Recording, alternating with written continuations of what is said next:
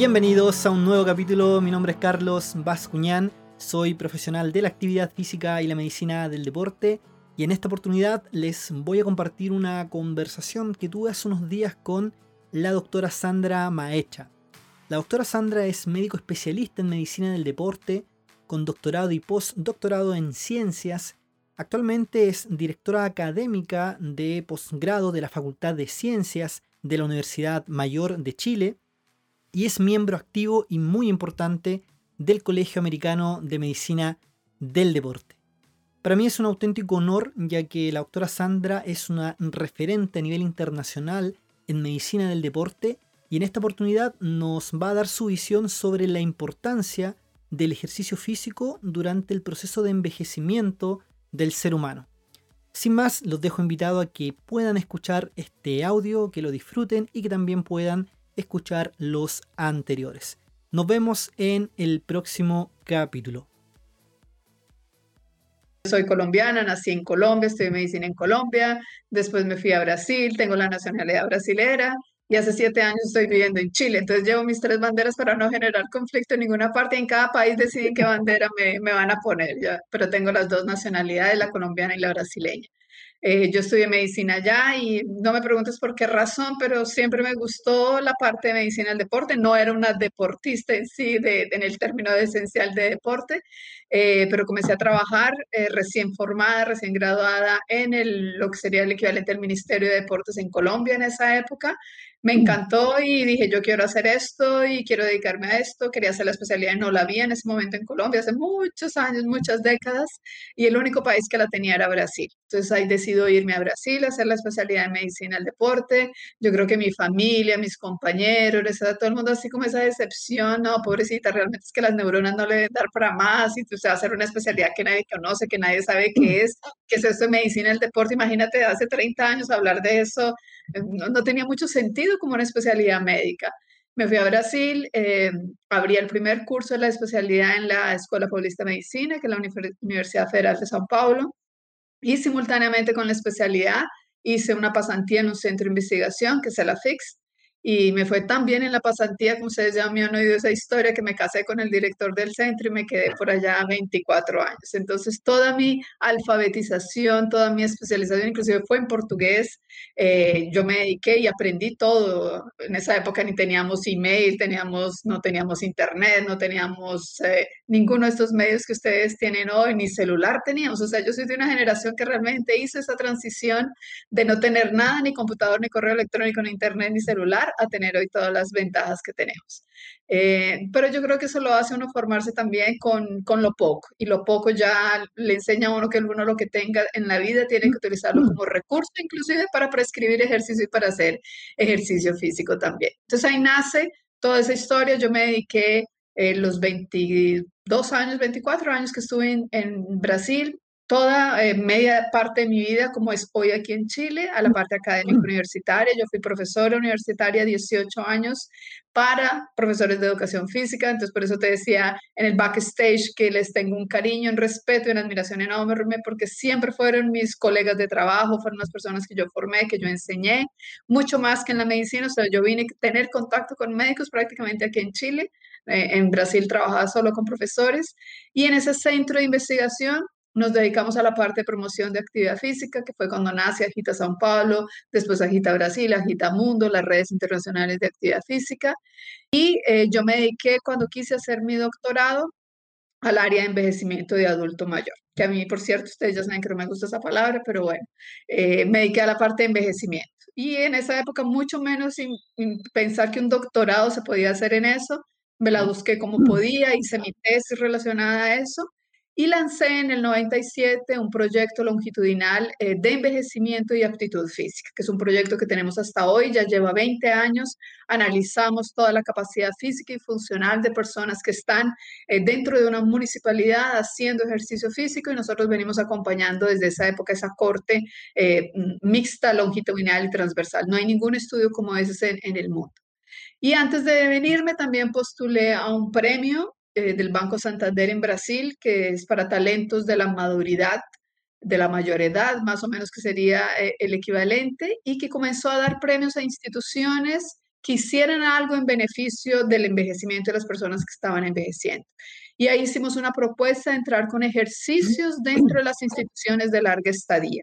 Y ahí es donde comienza también toda nuestra experiencia solo trabajando con profesores de educación física.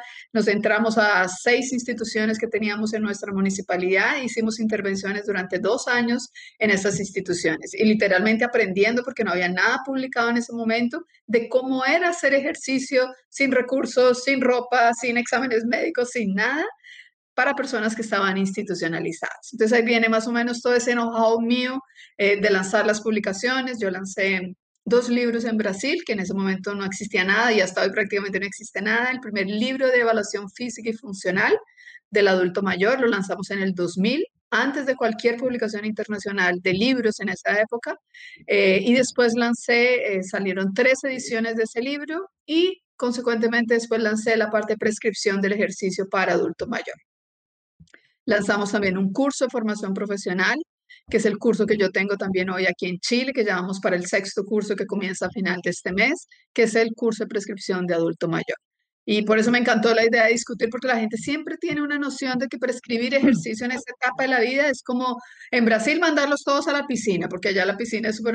No, vayas a hacer hidrogimnasia. Hidrogimnasia para adulto y gestante es, es lo clave. Y aquí no, es todo como más despacito, todo más leve, no vamos a hacer cosas muy intensas porque ellos no pueden moverse, se nos pueden fracturar. Entonces es desmistificar y entender que fisiológicamente tienen necesidades diferentes y son esas necesidades que tenemos que respetar en la prescripción del ejercicio. Entonces, esto te resume mi historia así en cinco minutos de, de, esos 30 años básicamente que yo tengo desde que comencé, terminé mi carrera de medicina, hice mi doctorado, postdoctorado, pasé por Colombia, por Brasil y ahora por Chile y todo en especial vinculado al área de, envejecimiento.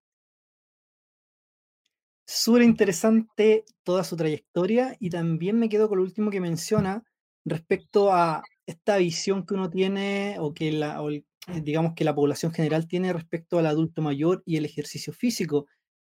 Y me parece muy interesante el que lo diga una médica, médico, porque eh, le comenté que yo estaba entrevistando a varios profesionales. Anteriormente, las eh, dos entrevistas anteriores que, tuve fue con un licenciado en ciencias de la actividad física y con una doctora en ciencias de la actividad física, hablando de cáncer y hablando de ejercicio físico y ejercicio físico con personas con trasplante.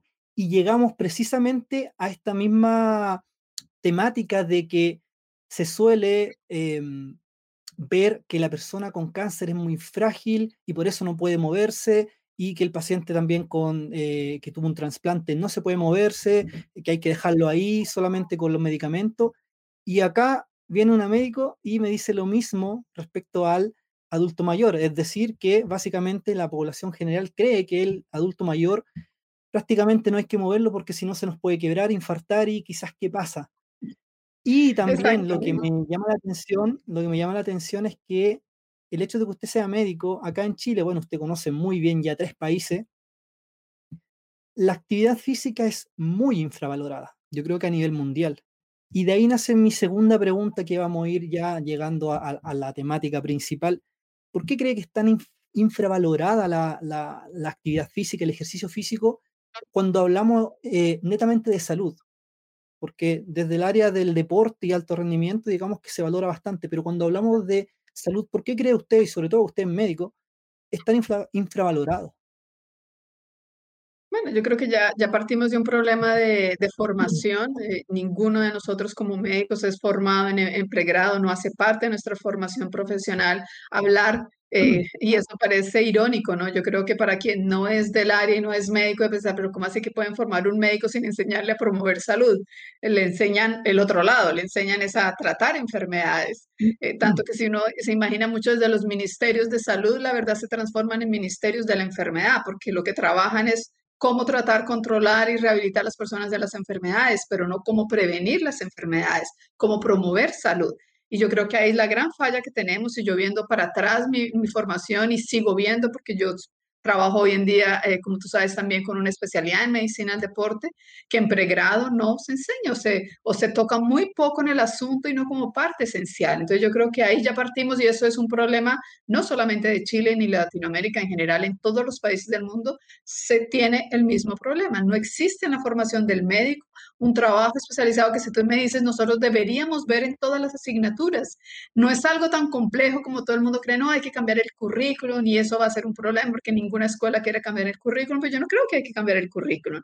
Es como integrar a la medicina, el deporte, el ejercicio, la actividad física desde el inicio de la formación de un médico desde la fisiología del ejercicio, pasando por todas las especialidades cuando se hable de pediatría, de geriatría, de medicina interna, en todos los abordajes de las enfermedades, que eso sí no lo enseñan muy bien, tiene que entrar el ejercicio. Ejemplos que tú dijiste, el cáncer, trasplantes, quien ha visto algunas de mis presentaciones sabe, como yo, de un viaje literal por cuántas enfermedades tenemos hoy que antes nosotros como médicos era una contraindicación de la actividad física, pero sin fundamento.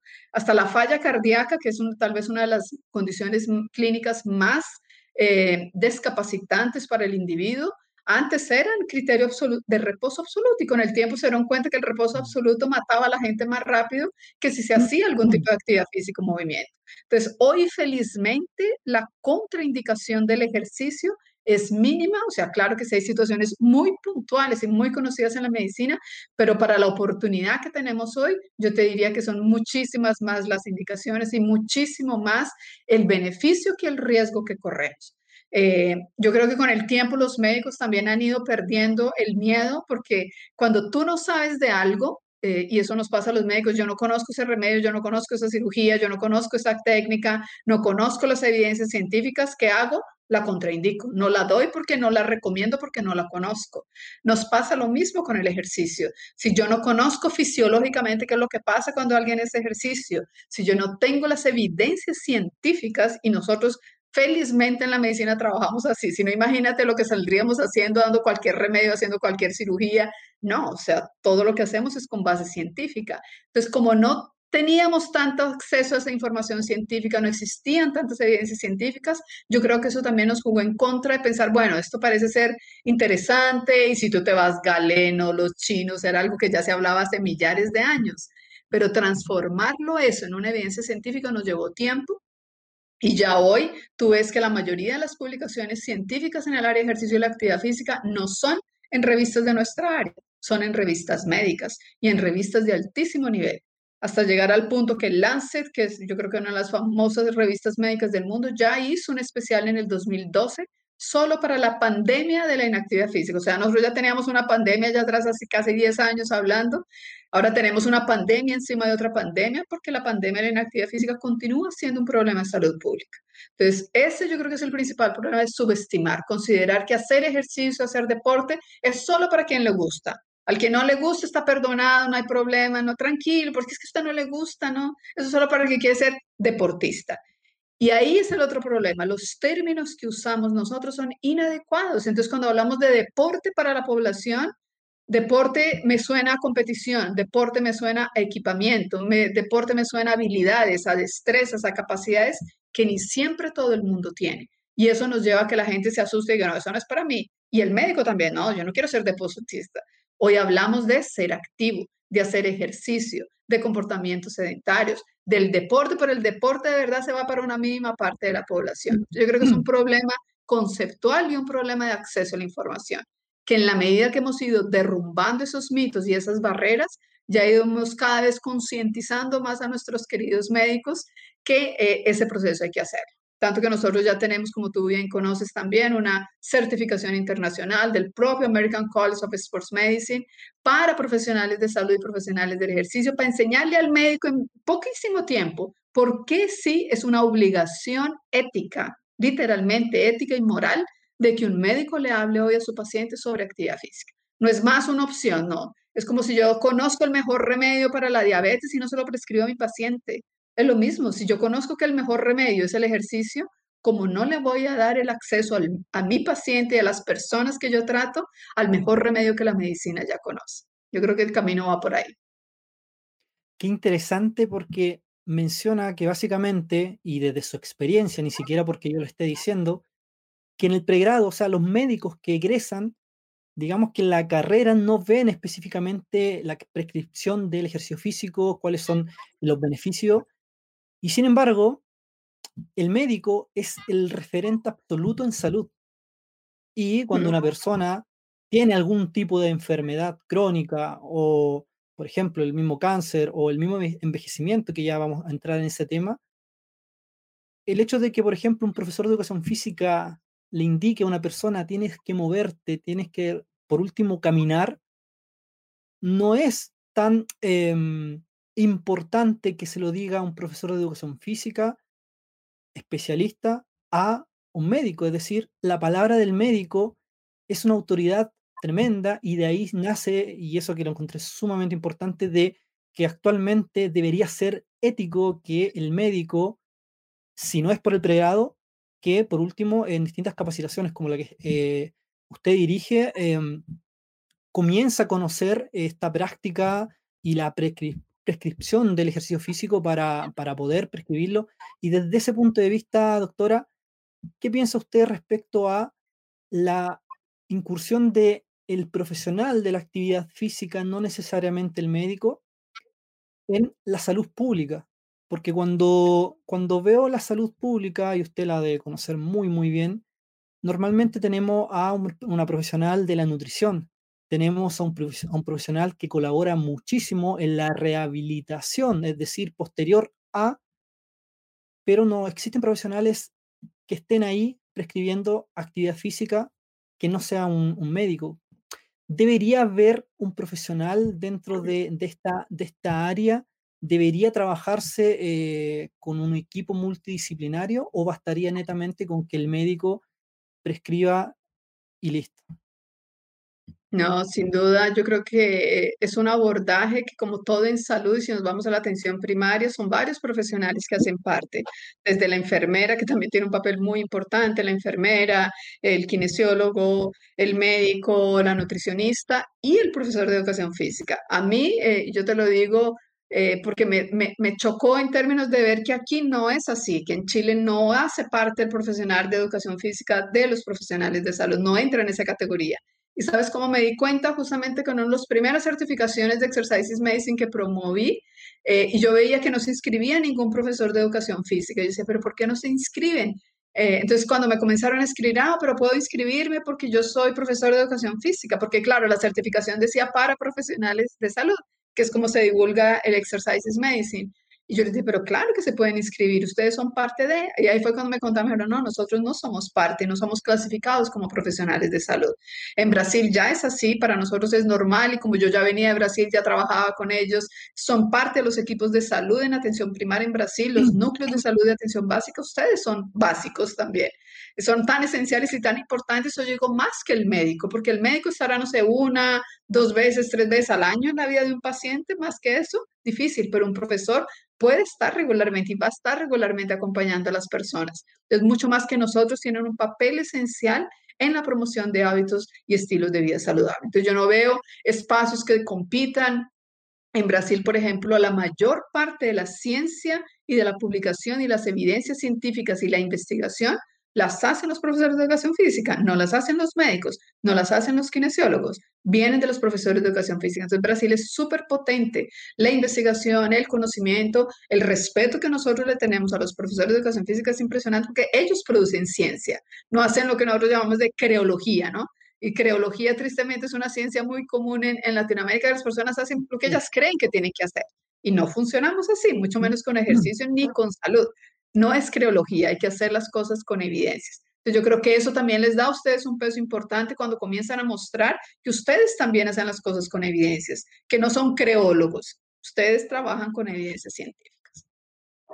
Qué importante lo que menciona de la creología y precisamente este espacio lo abro también no solamente para que la gente conozca los distintos ámbitos de desarrollo de las ciencias de la actividad física, que es bastante amplio, sino para que también mis propios colegas, profesores de educación física, vean que no solamente eh, existe lo que a nosotros nos han enseñado, que principalmente nos forman como profesores, eh, sino que también existen otras alternativas y en este caso, bueno, usted lo acaba de mencionar, acá en Chile el profesor de educación física no está dentro del área de la salud, También el pregrado, al igual que el médico, tampoco es que profundizamos demasiado en lo que tiene que ver con fisiología del ejercicio. Tenemos los ramos, por supuesto, eh, pero va muy enfocado a lo que es la pedagogía y obviamente ahí em, creo que también es parte importante de nosotros como profesionales de, educación física, también tener esa capacidad de, si nos gusta esta área, comenzar a especializarse, eh, comenzar a contactarse con personas como usted, por ejemplo, para poder obtener esa información que nos va a permitir, digamos, dar ese salto y poder eh, aportar. Doctora, hablábamos recién de que se tiene esa visión como de fragilidad respecto al adulto mayor. Y acá yo veo dentro, cuando, de hecho, de las cosas que yo busqué cuando decidí eh, estar haciendo mi magíster en medicina, en medicina del deporte, fue básicamente el currículum de los, de, los, de los profesores a cargo. Y acá, usted ya me lo había mencionado, pero acá veo que tiene, por ejemplo, libros hablando de eh, evaluación física y eh, función en el adulto mayor, ejercicio físico, enfermedad.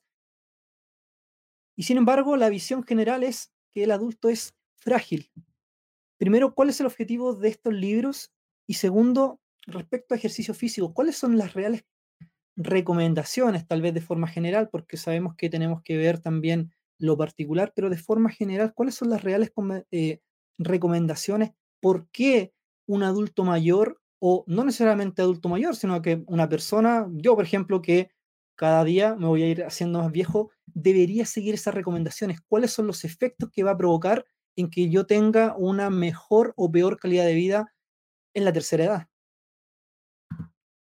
Eh, bueno, yo creo, y a pesar de que he trabajado con envejecimiento toda mi vida profesional, eh, yo soy de las primeras críticas de, desde hace mucho tiempo, desde que comencé a trabajar con eso, inclusive el término que se utiliza en portugués, hay un término específico que se llama idoso, de edad eh, añoso sería más o menos como el equivalente, una persona añosa es el término que se utiliza en Brasil, que a mí tampoco nunca me gustaba, eh, no creo en eso, no creo en esas clasificaciones. Eh, cuando decidieron cambiar el término de adulto mayor, yo estaba feliz porque, bueno, finalmente van a cambiar y cambiaron de adulto para persona. Yo dije, pero no me cambió mucho la cosa de cambiar de adulto a persona mayor. ¿Por qué? Yo digo, no hay personas menores. ¿Por qué utilizamos el término persona mayor? ¿Mayor de qué? Mayor de 50, 60, 70, quien me dice que yo me transformo de un día para otro en un ser diferente. Entonces yo siempre doy el ejemplo en mis charlas o en mis clases, bueno, es que en la noche los 59 para los 60, en esa noche me transformé, entonces a partir de mañana, hoy a la medianoche soy la cenicienta y voy a aparecer a partir del día siguiente como una persona mayor. Entonces me cambian mis derechos, me cambian mis deberes, me cambia mi condición física, me cambia mi condición funcional en una noche para que yo me transforme al día siguiente en otra persona. Entonces, por eso no creo en esas clasificaciones. Yo creo en un proceso. Y por eso siempre he hablado de proceso de envejecimiento. Mis libros, los cursos, las publicaciones que hago, tienen que ir con el nombre que la gente lo identifica porque es lo que se vende y porque es como todo el mundo lo conoce. Pero no es el criterio que yo creo que debería utilizarse. Yo creo que todos somos adultos y después de que llegamos y terminamos la adolescencia, por eso hablamos de infancia, adolescencia o niños y adolescentes, después somos todos adultos y adultos de diferentes edades, como tú bien lo dijiste, uno tiene 20, el otro tiene 40, el otro tiene 80, el otro tiene 100, cada vez vivimos más años. Entonces, ni siquiera esos criterios de corte nos pasan a decir mucha cosa, porque decir que un mayor de 60, una persona de 60 puede ser fisiológicamente y lo es, y funcionalmente de una de 80 de una de 90, de una de 100 años, pero las colocamos a todas en el mismo saco y decimos, estas son personas mayores. ¿Qué tanto se nos representa? No, yo creo que la clasificación tiene que ser funcional o una definición funcional.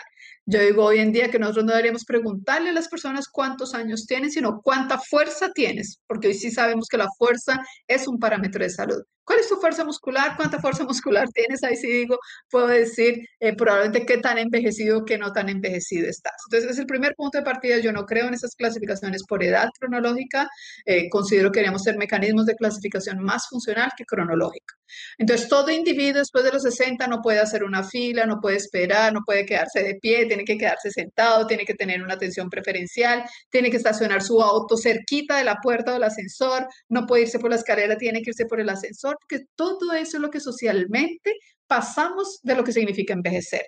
Fragilidad, eh, algo negativo, siempre lo asociamos con algo negativo. Y claro que sí, hay pérdidas fisiológicas, hay pérdidas funcionales pero que no comenzaron en la noche los 59 o los 60, que se, los que nos están oyendo y los que nos están viendo, los que nos van a ver, las pérdidas funcionales comienzan en la década de los 30. Entonces, para que se preparen muchos de los jóvenes que nos están oyendo, prepárense porque es ahora donde tienen que invertir.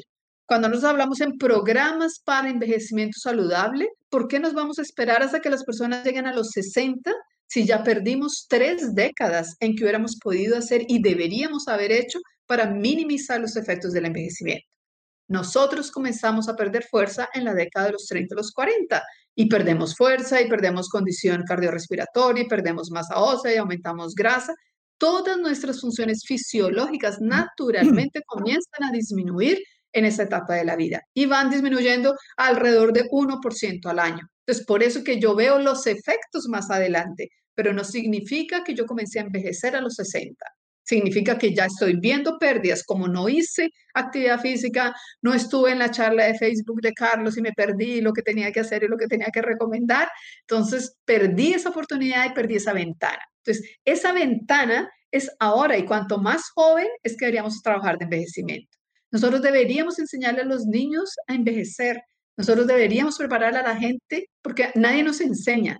Nosotros vemos envejecer nuestros papás, vemos envejecer nuestros abuelos y creemos que eso nunca nos va a pasar a nosotros. Uy, no, yo no voy a ser así. A mí no me va a pasar eso. No, tú te vas a quedar igual de sordo, igual de ciego, igual de frágil, igual de lento, que se quedó tu abuelita, que se quedó tu papá. Tú te vas a quedar igual. ¿Y vas a perder la parte cognitiva también? Sí, también vas a tener deterioro cognitivo.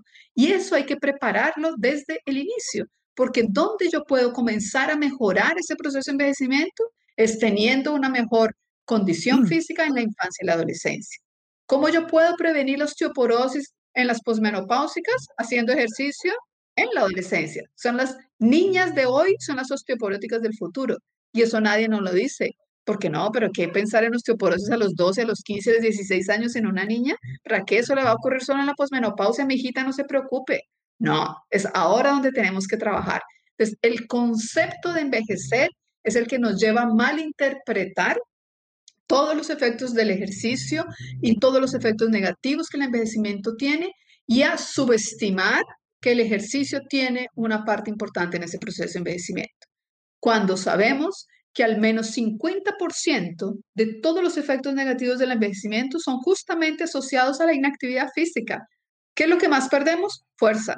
¿Qué es lo que más perdemos? Fitness cardiorrespiratorio. ¿Qué es lo que más perdemos? Masa ósea. ¿Qué es lo que más acumulamos? Grasa. Solo en esas cuatro variables te di cuatro grandes ejemplos que dependen de qué? De nuestro nivel de actividad física, de nuestro nivel de condición física. Entonces no podemos subestimar yo no estoy diciendo aquí que ese ejercicio es la panacea, que nunca vamos a envejecer, que nunca nos vamos a morir. No, no es la panacea, no es la droga anti-envejecimiento, pero sí es una forma en que nosotros podemos mm. minimizar los efectos negativos del envejecimiento. Y es como yo le decía a mis pacientes en Brasil, es como una cuenta de ahorros, así como nosotros guardamos plata y nos enseñan que tenemos que guardar dinero cuando nos jubilemos y nos sacan una parte de nuestro sueldo para guardar, para cuando lo necesitemos allá adelante. Es lo mismo con nuestras capacidades físicas. Guarde un poquito de masa ósea, guarde un poco de fuerza muscular y de masa muscular, guarde un poco ese fin de descarga respiratoria porque cuando lo necesite allá adelante, lo va a utilizar y va a utilizar esa reserva que guardó y que mantuvo durante todos estos años de proceso de envejecimiento. Pero como no lo hacemos y como la mayoría no lo hizo, lo van a perder y es la fragilidad que tú estás mm, mencionando. ¿Basta con caminar entonces? No. En la recomendación que escuchamos camine 30 minutos. ¿Cuál sería la real recomendación?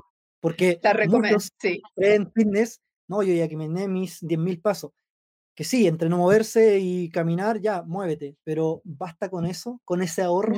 ¿Qué es lo que deberíamos hacer? ¿Qué tipo de actividad? No, no basta. Y, y, si tú ves las recomendaciones actuales, felizmente han cambiado y nosotros, eh, yo tengo obviamente los que somos más viejos que ustedes, eh, hemos pasado por todas esas recomendaciones desde que comenzaron la primera recomendación y siempre, y me encantó que tú tomaras el cuidado de decir, aquí estamos hablando de recomendaciones, aquí no estamos hablando de prescripción individual para doña Asunta que nos está oyendo o para don Juan Juanito, don Pedrito, no porque no los conocemos, no sabemos qué necesidades específicas tienen, pero las recomendaciones, por eso se llaman recomendaciones. Recomendaciones para la salud salieron como tal en el 94. O sea, fue la primera vez que el mundo dijo, de verdad necesitamos tener algo que sea común a todos. Es un mensaje general, así como decimos, no fume o no beba tanto alcohol o no aliméntese de mal o coma cinco porciones de frutas y vegetales. Nuestra área también tenía que encontrar un mensaje mínimo común que llevara al sentido de entender que era ser físicamente activo. Entonces, 94 sale la primera recomendación, que era eso, actividades moderadas, cinco días a la semana como mínimo, 30 minutos a la semana. Entonces, todo lo que decimos hoy de novedad no tiene nada. Hace más de 30 años los venimos diciendo. Solo vamos cambiando la forma y ahora decimos 150 minutos a la semana, que inclusive es más difícil para la persona entender que son 150 minutos a la semana que decirle media hora diaria. Entonces, en eso también hay que pensar qué decirle y cómo decírselo a la persona y a los pacientes. Ese es el, primer problema, pero evolucionó tanto y como las evidencias comenzaron a aparecer en los últimos años de la importancia de la fuerza muscular, ya entraron en las recomendaciones desde el 2018. Entonces, cuando se actualiza y se revisa, porque han sido casi procesos de 10 años, salen en el 94, se hace una primera revisión en el 2008, se hace una segunda revisión en el 2018. Y en el 2018 entran una serie de beneficios que no se conocían inclusive los más importantes que es salud cognitiva, y se incluye la recomendación de fuerza, porque en esa última década, en el 2018, en esos últimos años, comienzan a aparecer las fuertes evidencias, oigan, de verdad que la fuerza y el músculo como que también es importante, además del corazón y toda eh, eh, la parte cardiorrespiratoria, y se comienza a ver que la fuerza muscular es tan potente predictor de salud como lo es el fitness cardiorrespiratorio. Entonces ya comenzamos a entender, bueno, entonces ¿será que ya no es más suficiente decirle a la persona camine todos los días? No, camine y además de eso haga por lo menos los dos días a la semana de fuerza muscular.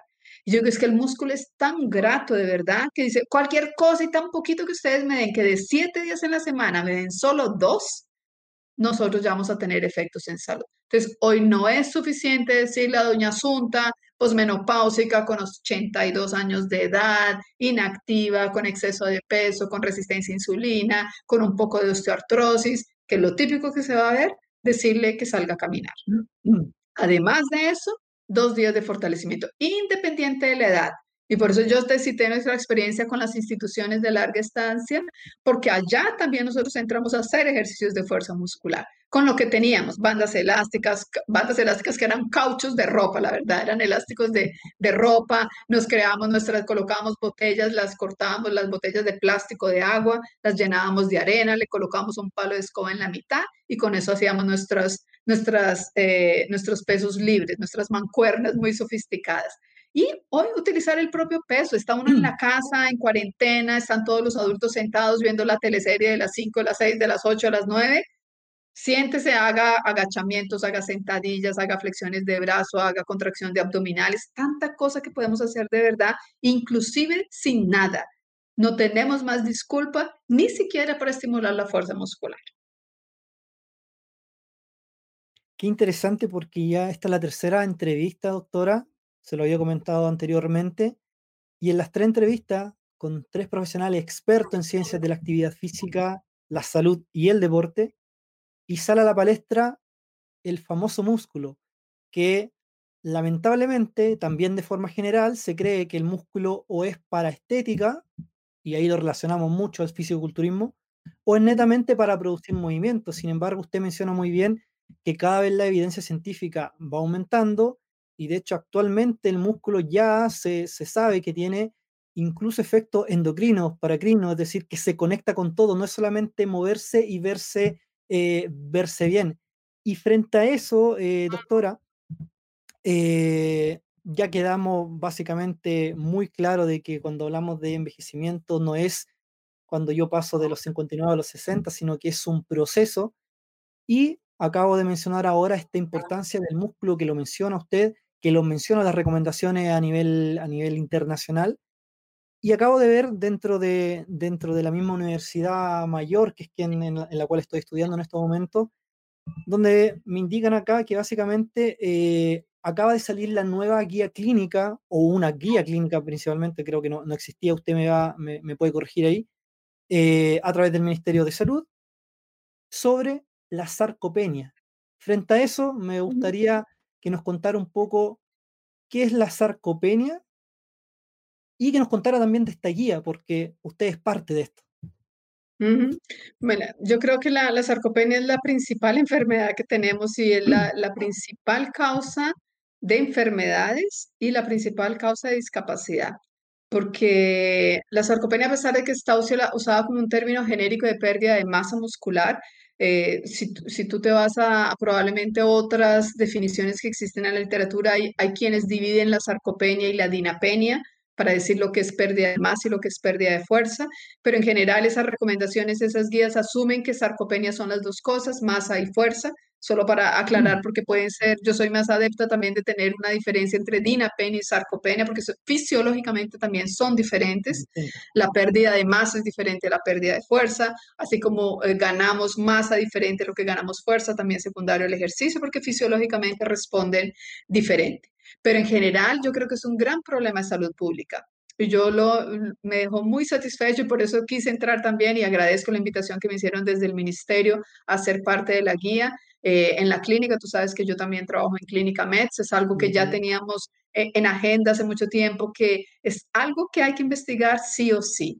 Eh, y ahora, en épocas de pandemia, es cuando yo más digo que hay que tenerlo, hay que divulgarlo porque lo que más están sufriendo por dos razones en pandemia. Una, por la propia inactividad asociada tanto tiempo de inactividad por eh, los tiempos de cuarentena, que la gente se ha quedado encerrada muchos meses. Ahora, felizmente, al menos nos permiten algo de ejercicio protegido durante los días. Eh, y lo otro es para los propios pacientes que han tenido COVID. Esas largas, principalmente los que han estado hospitalizados, largos mm. periodos de hospitalización, de inmovilidad, de intubación, lo que más pierde el paciente es masa muscular y fuerza muscular. Entonces, para ustedes y nosotros del área de la medicina, el deporte y el ejercicio, va a ser una gran oportunidad de mostrar de nuevo la relevancia del ejercicio en términos de recuperación de salud. ¿Cómo vamos a hacer para recuperar esa masa muscular perdida? ¿Cuántos mm. pacientes hemos oído decir que no pueden ni caminar porque ya perdieron tanta masa, tanta fuerza y tanta condición cardiorrespiratoria, obviamente, que no tienen la mínima condición de caminar? Y a los que ni siquiera han estado hospitalizados, pero en algunos cuadros de COVID, hemos oído también pérdidas importantes de masa, fatiga muscular extrema, dolor muscular extremo y pérdida de condición física. Entonces son dos cosas que no van separadas, porque no podemos separar el músculo de la parte cardiorrespiratoria. Si yo no tengo músculo, no me voy a mover, no voy a hacer ejercicio y eso termina afectándome también mi condición cardiorrespiratoria. Entonces la guía eh, es algo muy importante para los profesionales de salud y ejercicio. Eh, es una guía que llevó, llevamos casi dos años en realizarla, se hizo con toda una metodología que para mí fue novedad también de conocer la metodología de análisis de estudios científicos, de análisis de evidencias científicas, de toma de decisiones entre el grupo de expertos para ver realmente tanto en intervenciones nutricionales como en intervenciones de suplementación e intervenciones de ejercicio, qué era lo que se podía recomendar con base en lo que tenemos hoy en la literatura científica. Y eso es lo que todo el mundo tiene que tener claro. Lo que está escrito ahí es con base en lo que hasta hoy o a finales del 2019, 2020 existía sobre las intervenciones que se hicieron a analizar. Si eso va a cambiar en 2, 3, 5, 10 años, probablemente la guía va a tener que actualizándose en la medida que esas evidencias lo muestran. Pero de lo que más hay evidencia y evidencia de buena categoría es con ejercicio de fuerza muscular. O sea, no hay nada que uno pueda decir, no, tenemos dudas si para sarcopenia hacemos ejercicio de fortalecimiento muscular. No, en eso no hay duda. En eso realmente, porque no hay otra forma en que tú puedas tener hipertrofia y que puedas tener aumento de fuerza muscular a no ser ejercicios con peso. No hay ningún remedio que tú digas, no, si me tomo esta pastilla, voy a mejorar mi fuerza y mi masa muscular. Bueno, la masa la pueden mejorar por otras alternativas, no, no muy fisiológicas, sino muy adecuadas, pero es lo que estamos comentando aquí. Ni puedes decir que te vas a hacer una cirugía, como yo puedo decir, ah, no, es una lipoaspiración para sacarme la grasa, voy a hacerme una cirugía para tener hipertrofia. Eso no lo tenemos. Entonces, por ahora, el único método, eh, y yo digo el más democrático, el más barato, el más accesible, es el ejercicio físico, en este caso ejercicios con peso. Entonces les recomiendo que lean la guía, está disponible en el, en, el sitio del ministerio, del MinSal, tiene todas las recomendaciones, tiene todas las análisis eh, y cualquier duda tiene el algoritmo que nosotros tradujimos del algoritmo internacional, que también fue recientemente publicado en el 2019, de la guía mundial de, de sarcopenia, que también cambió del, del 2010 al 2019 y el algoritmo, Carlos, comienza a funcionar que lo primero que hay que medirle en el paciente no es hacerle un DEXA, es hacerle una dinamometría, para que vean cómo cambiamos y nos tenemos que ir de lo más sofisticado que queremos a lo más sencillo. Para mí hoy, y eso lo discutimos mucho en las reuniones del ministerio, toda consulta médica debería tener un dinamómetro. Igual que tiene un estetoscopio, el, el, médico debería medirle la fuerza a su paciente, porque es un parámetro de salud que ya sabemos que está asociado a varias enfermedades crónicas y al riesgo de mortalidad. Incluso, doctora, si no quisiéramos, porque actualmente estamos tan llenos de información que la ignorancia para mí es básicamente una decisión más que, eh, más que otra cosa. Pero si no quisiéramos tomar la ciencia, el hecho de ver a los pacientes que han estado 15, un mes, dos meses internados por el mismo COVID, ellos mismos sin tener conocimientos de la literatura, lo pueden ver incluso, como lo mencionó usted, que físicamente lo que más le ha afectado es que al perder esa masa muscular, básicamente el deterioro fue muy, muy rápido. Doctora, para ir finalizando eh, esta entrevista, porque sé que trabaja mucho y también tengo que dejar que, descanse, em, para, ir finalizando eh, con esto y, que le agradezco este, este espacio, ¿cuál cree usted que es el camino que debe seguir o cuál, es el camino que va a ir siguiendo las ciencias de la actividad física, pero enfocado a la salud en el futuro? Ah, es una, buena pregunta. Yo creo que yo veo dos caminos y es cada vez más la aplicación clínica al ejercicio. Tú sabes que además de eso, en la, la Universidad Mayor nosotros somos pioneros en, en, lanzar en Chile la especialidad en medicina del deporte y la actividad física y por eso yo hice cuestión de colocarle los dos nombres porque no es solo deporte, sino que tengamos un término más... Uh, más sombrilla, más un paraguas, que es la actividad física, y ahí colocamos la aplicación clínica al ejercicio. Y eh, soy director también del magíster en fisiología clínica del ejercicio. Y cada vez más aparecen más profesionales interesados en ese magíster, porque eh, tanto en la especialidad médica, sí, hay un magíster en fisiología clínica del ejercicio, inclusive que antes solo se recibían a kinesiólogos o médicos. Hoy estamos abriendo también, dependiendo del currículum, para los profesores de educación física, porque creemos que se pueden formar también en esa área y se deben formar también en esa área. Entonces, yo creo que la formación profesional es básica. Creo que la en que tengamos más kinesiólogos, más profesores de educación física, no compitiendo ni peleando, esto es mío, esto es tuyo, no, trabajemos en conjunto porque todos tenemos espacio para todos. Son tantos millones de chilenos de colombianos, de brasileños, de seres humanos que necesitan de, del ejercicio, que hay espacio para todos. Y cada uno con su parte puede hacer lo suyo. Nosotros como médicos recomendando, nosotros como especialistas en medicina del deporte, dando las orientaciones, dando los cuidados, dando las precauciones, dando una prescripción individualizada, pero quien va a ejecutar el programa no es el médico, no es el médico, es el que está al lado del paciente en el gimnasio, en la plaza, en la casa o como personal, dando el ejercicio. Quien lo da es el profesor de educación física. O si estamos en un ambiente clínico, es el kinesiólogo que lo da. Pero yo veo que cada vez más la medicina, y estoy muy feliz de ver en enfermedades en que nunca nos imaginamos, tú mencionaste algunas, trasplante de órganos sólidos. Ya hay evidencias claras de que no es contraindicación, es indicación. Cáncer, ya está súper claro, evidencias, guías, ya, ya se discute eh, en la prevención como en el tratamiento, rehabilitación y en el sobreviviente de cáncer.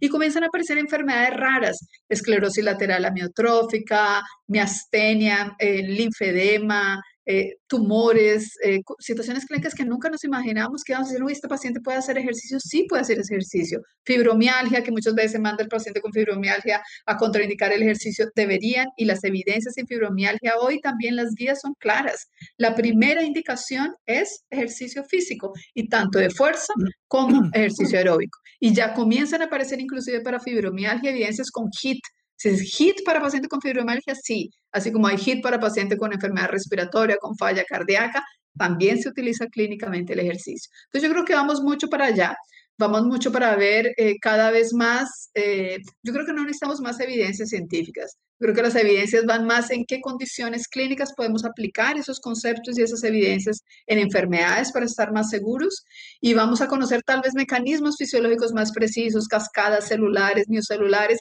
pero que eso más es fisiológico para entender el por qué, pero ya lo tenemos claro. Que sí hay un efecto y eso hay, que utilizarlo a nuestro favor.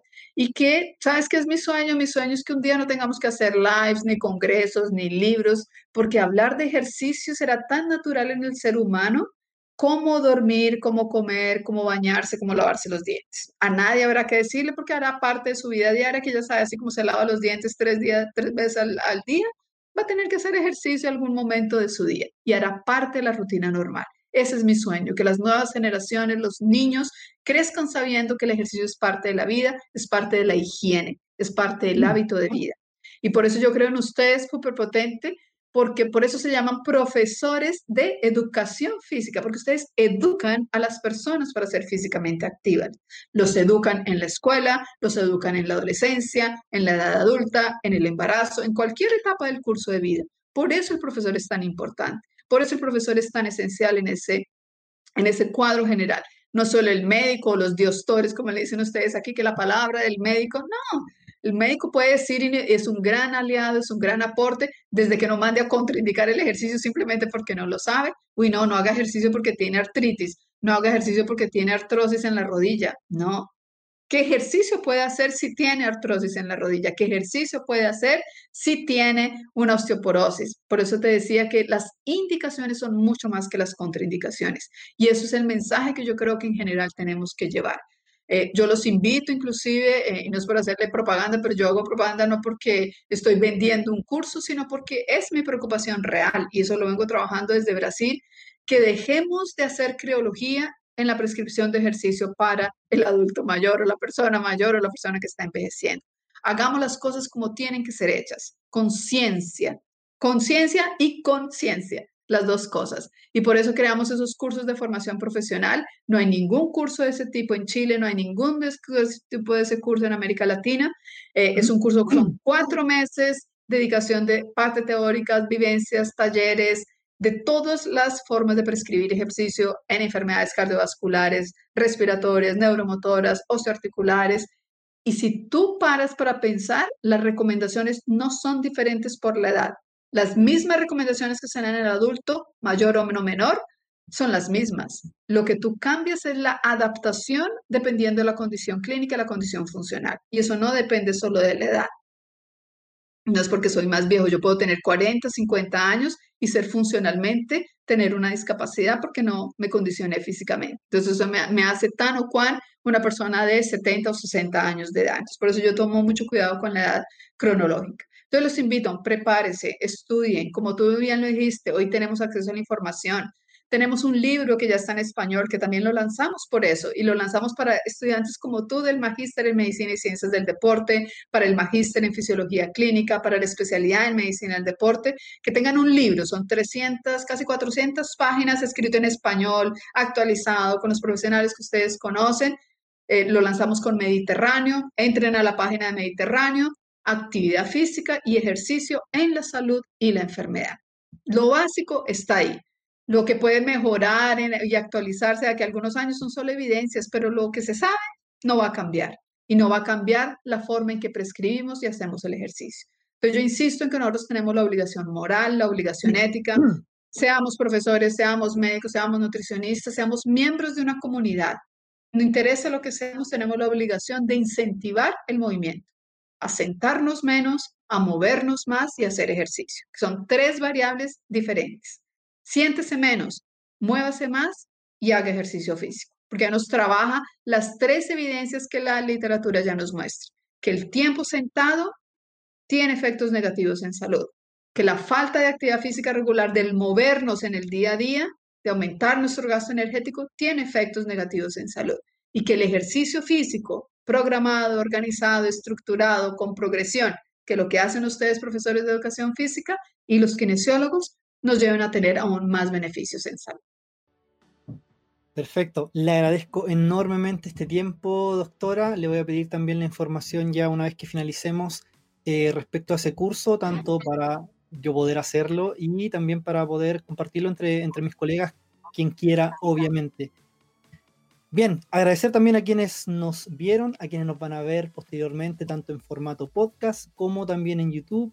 Doctora Sandra, muchísimas, muchísimas gracias y ya estoy a la espera de que inicie también el ramo de medicina del deporte en el Magíster, porque ahí voy a tener también el honor de aprender muchísimo más de usted.